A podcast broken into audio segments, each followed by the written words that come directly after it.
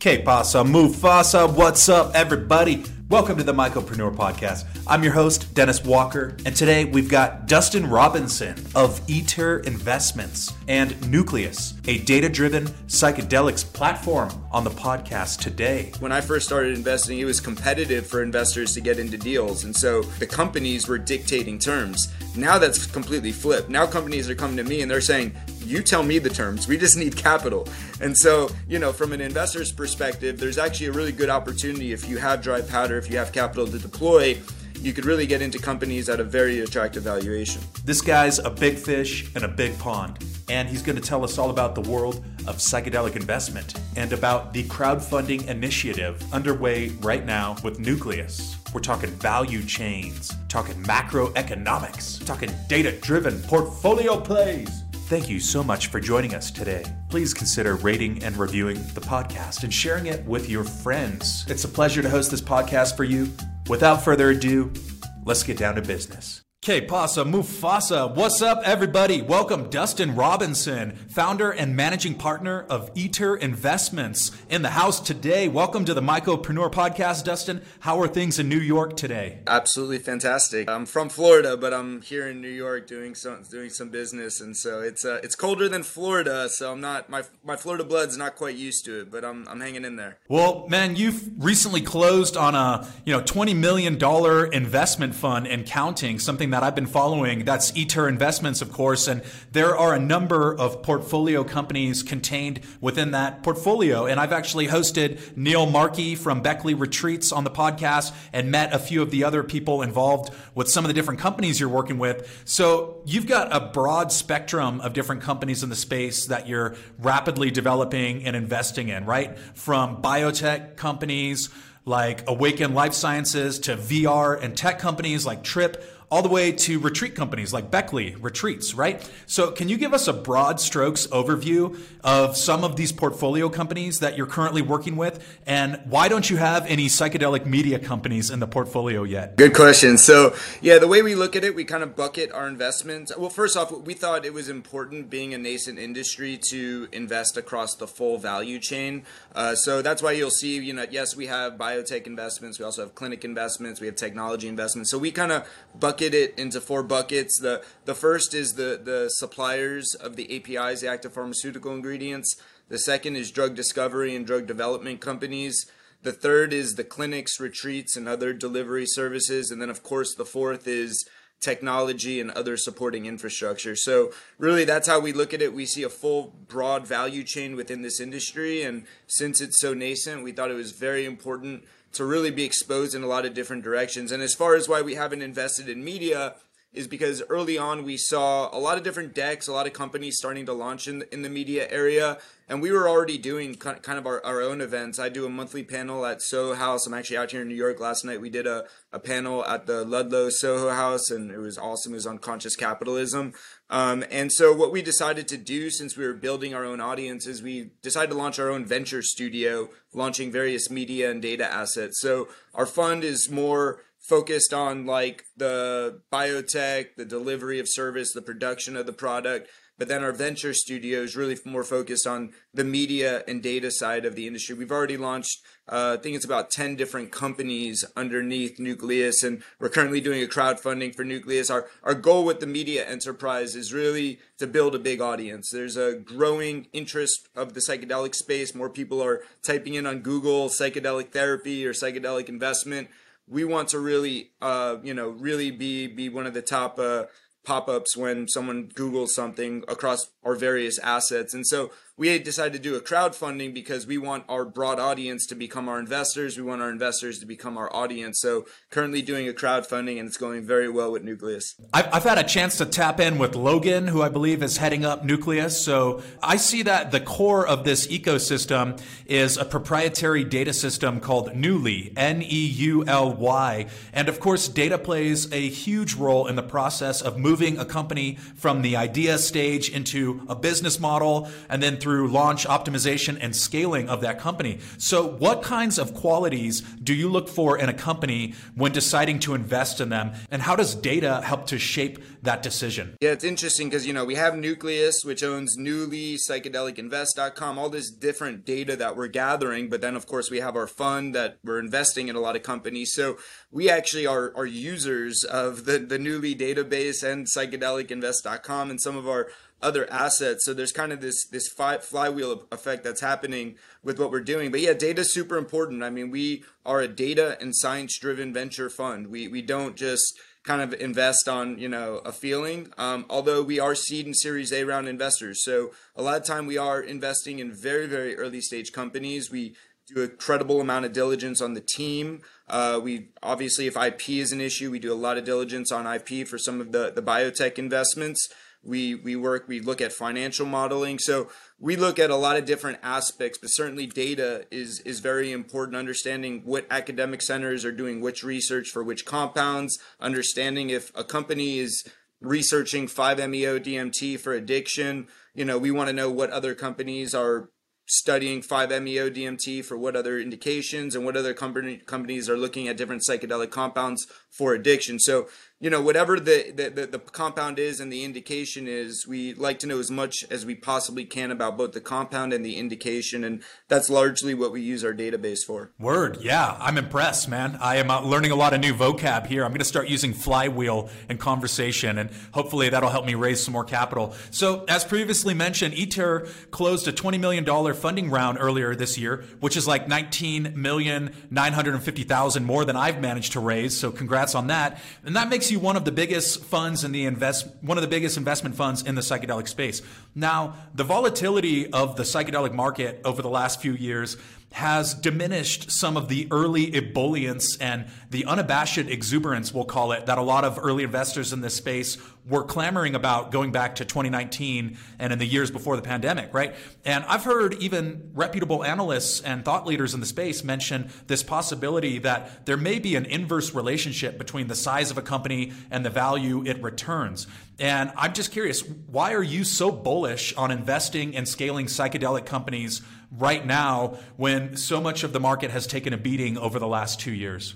Yeah, I think one thing that's important is to understand that just the the broad economics, the macroeconomic situation, nearly every industry is getting hit. So uh, you know, the psychedelic industry is not alone in this. Uh, you know, tech is getting crushed, uh, fintech, real estate. All you know, I, I, just went to an investor conference last week where there was over 250 venture capital funds and across multiple industries, and the sentiment um, among almost every industry is you need to tighten it up because capital is extremely hard to come by, and the psychedelic industry is is no different. But what's exciting about the psychedelic industry is that science is objective to markets, and what I mean by that is that the science is still strong. I, I'd be very concerned if you know we were seeing bad data readouts all of a sudden like there's research coming out that psychedelics don't work for mental health and behavioral health. But it's the complete opposite. The science has actually gotten stronger and stronger over the past couple years since i've been investing. So that's really what we're focused on. We believe you know yes we're going through some hard economic times so we, you got to buckle down. There's definitely going to be a lot of companies i believe in the next 6 to 12 months that go out of business. I mean really a lot of the psychedelic industry a vast majority of it is biotech and in biotech it's very capital intensive. So you have to be able to raise capital in order to live to the next day. And the reality is, a lot of these companies are not going to get financed. And it's unfortunate because, you know, it's fortunate and unfortunate. There's a lot of companies that probably shouldn't be in the industry to begin with. So, you know, it's, it's, it's a good thing because it's going to flesh out those bad companies. And what we'll be left with is the, the true value added companies. But even companies that have strong teams, strong IPs are struggling to get capital and there will unfortunately be some some of those companies that do go out of business or have to sell off their assets or you know do some sort of strategic uh, you know strategic relationship with someone else to to kind of maybe sell the company or, or partner with someone else. So you know it's a tough time in the broad markets. It's a tough time in the psychedelic markets. But at the end of the day the science is proving out stronger and stronger. And my passion you know what i've been working on for nearly my whole life is really finding solutions for mental and behavioral health, whether it's through my law firm, my nonprofit, my venture studio, my investment fund. I'm focused on solving what I believe is the largest problem society is facing, and that's the mental health crisis. And I believe that psychedelics, because of the science, not not looking at the markets on this, I'm looking at the science. Based on that science, I believe that psychedelics could be absolutely transformative for mental health. So that's why I'm bullish on it. That's why I'm, you know, a long-term investor in this space and I'm holding strong. It's a, it's certainly a tough time for investors, uh, but we have a, a, long-term strategy on this, and we believe in the long term. The if you invest in good teams, good IP, you know you will do well uh, looking into space. And by the way, it's actually good to be an investor in one respect right now because valuations are very depressed. And there's been a shift. When I first started investing, it was competitive for investors to get into deals, and so the the companies were dictating terms. Now that's completely flipped. Now companies are coming to me and they're saying, "You tell me the terms. We just need capital." And so, you know, from an investor's perspective, there's actually a really good opportunity if you have dry powder, if you have capital to deploy you could really get into companies at a very attractive valuation. Yeah, there's a lot of people who agree with you on that front as far as the long term strategy. And of course, we're starting to see the policy change too. And I'm sure you've been raptly paying attention to what's going on in Oregon and Colorado. So I want to go tap into that next. And I'm curious about how you're positioning yourself to participate in the legal psychedelic market in those states. I have a number of friends working across the value chain, as you say, in both states right now. And there's so many people just kind of you know, observing keenly what's going on, how it's rolling out, and trying to position themselves either as a pure biotech play, you know, doing research in the clinical angle, or the picks and shovels type services, which is kind of where I come in with the media, right? So I'm just curious, what are some of the strategies you're employing and the specific steps that you're taking to position yourself to participate in the legal psychedelic industry in Oregon and Colorado? Absolutely. So, you know, we have I started my nonprofit in 2019 that is focused on legal reform around psychedelics at a city and state level. So we've actually drafted multiple bills, uh, you know, through my, my nonprofit. We're actually working on a new bill we'll be filing in this next legislative session here in Florida uh, that we're very excited about. You know, first two bills were really messaging bills. We want to get the conversation started in a very red state and uh, it got the conversation started. We got a lot of PR, we had a lot of lobbyists reaching out, we had a lot of politicians reaching out to us wanting to get involved. This next bill I actually want to pass, and I believe it will pass. Now, on the investment fund side, we actually kind of are staying away from this the, the city and state legalization. We're investing mainly drug development companies that are operating legally, and what investors it's important for them to understand is that in, in states like Colorado and in Oregon, it, they're still operating much like cannabis they're operating illegally from a federal perspective. So as an investor, you know, investing in something that's actually illegal from a federal perspective, it comes with its own complications. Some investors are okay with that, some investors are not okay with that. So, you know, what we're doing is we're monitoring it very closely. We've received dozens of decks on different businesses that are trying to launch in Colorado and Oregon. We really have not taken um, any any position yet. We haven't invested in any companies out there. I think it's going to take a lot of time for that to develop. I haven't seen anything that's truly investable in either of those markets. It's going to take a lot of time. There's still a lot of red tape in those states. That's why we actually invested in Beckley Retreats. Beckley Retreats operates in Jamaica and Netherlands. A lot less red tape. They're absolutely having giving people transformative experiences out there and they're doing an incredible job. The demand is huge for these compounds and I think it's going to be very challenging with some of the red tape in Oregon and Colorado. And, and slowly but surely, I, I don't even think the red tape necessarily is a bad thing. It's, sometimes it's good. Put more red tape and then slowly peel it off, um, you know, as we get more comfortable with kind of what the right container is out there. Um, but really, from an investment perspective, is very challenging. Now, what we have done through our venture studio, Nucleus, one of the 10 assets that I mentioned is called OregonPsilocybinConcierge.com. And OregonPsilocybinConcierge.com is basically trying to be a value added asset for people who are looking for Oregon psilocybin services. We have every profile, we're going to have every profile for every service center, every profile for every facilitator. We're going to offer tools. So we're not going to have a license in Oregon. We're not going to operate in Oregon. Instead, what our plan is is to kind of be a concierge, a, a, middle person between the person seeking the service and the person actually getting the service. And you know, I was very familiar with Measure 109 in Oregon. We've kind of built Oregon Psilocybin Concierge very particular to be in compliance with Measure 109. For example, in Measure 109, although the administration obviously has to happen in person, the administration of psilocybin has to happen in Oregon at a service center the preparation could be done virtually. So what we plan to do on OregonPsilocybinConcierge.com is actually offer people, you could actually book that preparation session with a facilitator virtually and kind of check the box, collect all the documentations that is required. You need a client intake form, you need a sign off. There's a bunch of information. So our plan with Oregon Psilocybin Concierge is really to to help people enter that market if they're interested in Oregon psilocybin services. But it's exciting and I expect a lot more states to be coming online. We are watching it closely and you know, we may start investing in it when we believe the time is right. Sure. And, you know, part of the reason I doubled down on doing the media is, first of all, I have a background in it. Second of all, I realize this has no red tape around it. I can sing, dance, and shout about psychedelics all I want. Okay, so you've been a You've been heavily invested in the cannabis world for a number of years, right? Mr. Cannabis Law, now Mr. Psychedelic Law. So you've actually had front row tickets to this transition from an underground legacy market coming above board and dealing with regulators and becoming a legal regulated industry. And I'm curious if you have any insights you can share with us about how that's happening with psychedelics. Is it following the cannabis blueprint exactly, or are there some nuances and appreciable differences to the way that you see psychedelics being rolled out as something that have traditionally been criminalized and not, not part of mainstream society?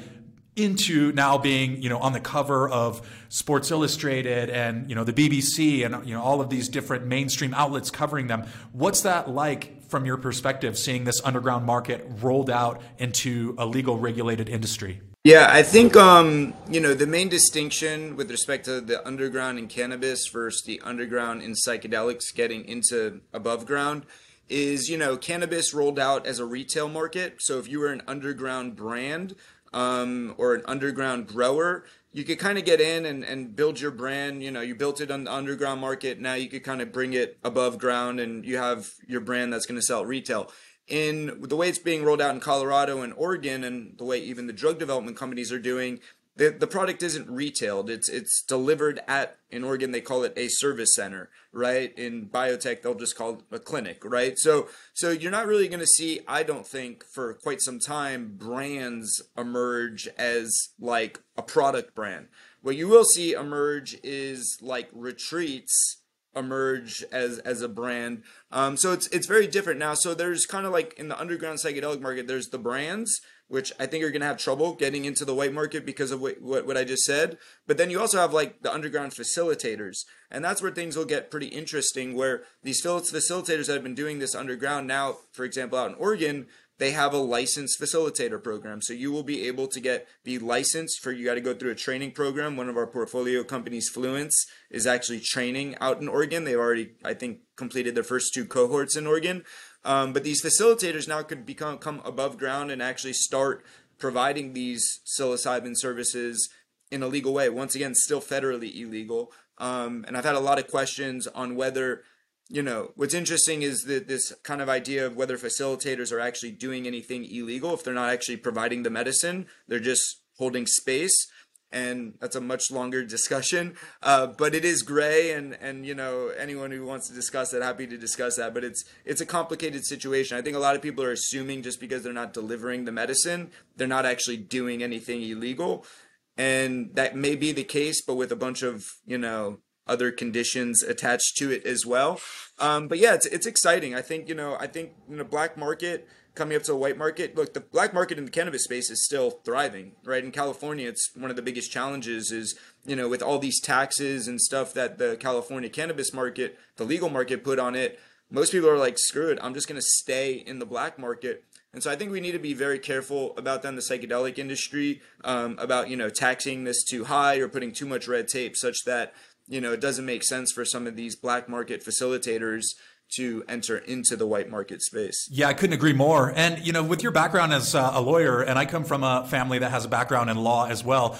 Are you seeing this as being a totally underserved niche? Because there's not too many psychedelic lawyers out there. I could name John Dennis out in Oregon. There's a handful in Colorado I've talked to, and you're positioning yourself well for this. But as far as like so many people getting into the space and so much hoopla around it and so much coverage, is there an emerging sector of psychedelic law? And is that something that you know you have people coming to you who are just utterly confounded about what they can and cannot do? Because it seems to be kind of confusing even for people in the space to figure out exactly what they're legally able to do and where the ball falls on all that. Yeah, I mean, it's always these emerging spaces that I tend to gravitate towards. Um, I started off my legal career at Holland and Knight, big firm, a lot of red red tape, and you know, we were very particular in the clients that we took on. And, and I left there. I, I had a manufacturing company. I went more entrepreneurial. Then I came back to the, the legal space, not because I wanted to. I was, there was just a lot of people in the cannabis space that I was friends with that were asking for help doing these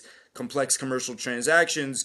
And so it was exciting, kind of, you know, the, from a legal perspective – there's no clear answer. Most of the time when people come to me, there's not a clear answer in, in the cannabis space. And similarly on the psychedelic side, it's really not a clear answer either. So you're really kind of paving the way, figuring out business structures that you could actually arguably say are legal and business operations. So it's it's it's using the law as a backdrop, but most of my clients – you un- you know I understand the law, but it's really helping them from a business perspective as well. I'm I'm an entrepreneur myself. I've launched multiple business, so it's really being able to take the law, understand what the law is, but then actually be able to kind of implement business strategies on top of that. And yeah, I think you know there's definitely opportunities for attorneys that are looking to get into you know psychedelics. I actually created of course, I, I, get calls from like um, a lot of law students. They think what I do is like the coolest thing ever. I have to remind them at the end of the day, it's still legal work. We're drafting contracts. We're you know doing real estate deals. It, it's normal legal work. the The subject matter is cannabis and psychedelics, but it's still legal work. But because I was getting so many calls and so many attorneys interested in learning how they could get into space, I actually created a coursework. It's called. You could find it on MrCannabisLawCourse.com um, and it's basically coursework for people that for lawyers that want to get into the cannabis space. It's coursework they could take to give them the foundation they need. And then we also had a bonus edition of psychedelic course as well. So the psychedelic course really gives them the foundation and the understanding of what they would need if they wanted to transition and add psychedelics as a practice area. But I, I will say, you know, probably the area that gets the most legal work, like on the cannabis side, to me, it's mainly transactional. That's where you're going to see the most work as a lawyer. On the psychedelic side, a lot of it, the, the attorneys that are probably doing the best in the psychedelic space is on the IP side, patent attorneys. So if you're a patent attorney and you want to get into the psychedelic space, there's a real opportunity. You see, see guys like Graham Pechenik and David Wood. These guys are patent attorneys. They've done an incredible job kind of building their, their psychedelic patent practice. I know Graham personally, and he's a big fan of Mycopreneur. So you know, meeting people like that lets me know I'm on the right path. I was out in New York and he came up to me and I was like, what do you do? He's like, I'm a patent attorney. I was like, you watch the stuff I do? That's awesome, man. So yeah, shout out Graham. Okay. So this is a podcast, of course. So the audience doesn't necessarily know what you look like if they haven't been following your work. So I just have to say this dude is absolutely ripped. Yeah. And I got to ask, like, you know, I'm a former division one college athlete. I've had periods in my life where I've worked out intensely and I've come up against the challenge of of traveling a lot and trying to stay disciplined with workout routines while traveling. I know that you're back and forth between Miami and New York. You're going to conferences all over the place. What does your daily workout routine look like? And what's your flow look like? And how do you reconcile this need to be all over the place and on the road and traveling with your discipline to stay absolutely in immaculate physical condition? Well, first, I just want to say you know my my motivation and inspiration largely comes from you know your videos in in speedos i mean when i see you in your speedo and i'm like this guy is really breaking stigma on psychedelics when people see a guy like that that's open about using psychedelics with the physique that you have i'm like this guy's really this is the way to break stigma so no but it, it in all reality you know part that is part of it. it. you know part of what i'm doing i think there's kind of this false narrative about people who take psychedelics you know are you know hippies they're not physically fit they're not mentally fit and part of the brand that i'm trying to build is is really breaking stigma and changing you know the way people look at people that use these psychedelics. Uh, anyone who knows me from a child i've always been very much into sports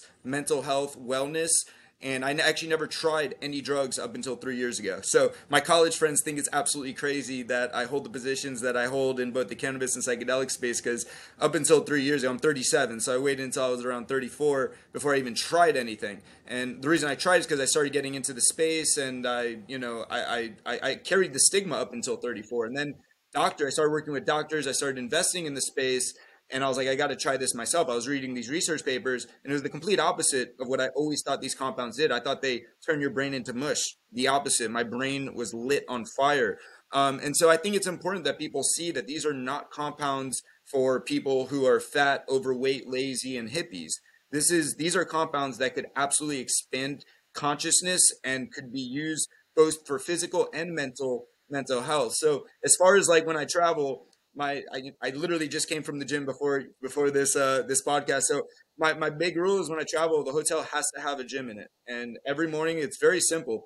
Just wake up go to the gym. It's first thing i do in the morning. I wake up i walk my ass to the gym. I don't care how i feel. Honestly i'm probably some people would give you different advice on this. I don't even care if i'm sick. I take my ass to the gym. So i try to make to the gym. Some people say four or five days a week. I, I try to go seven days a week. I don't always make it to the gym seven days a week but I always have the intention of getting in there seven days a week. And, and sometimes it's just stretching. Sometimes it's just rolling on a foam roller. Um, but it's important just mentally for me. I work so much. I, I, mean, other than working out, I'm pretty much just working. So if I didn't have that, that space to kind of, you know, not think about work, I think from a mental health perspective, I would just be absolutely crazy. And, and if you see me on at a time when I haven't been in the gym for a few days, I am a way worse human being. So it's just about, it's just as much about my mental health as it is about my physical health.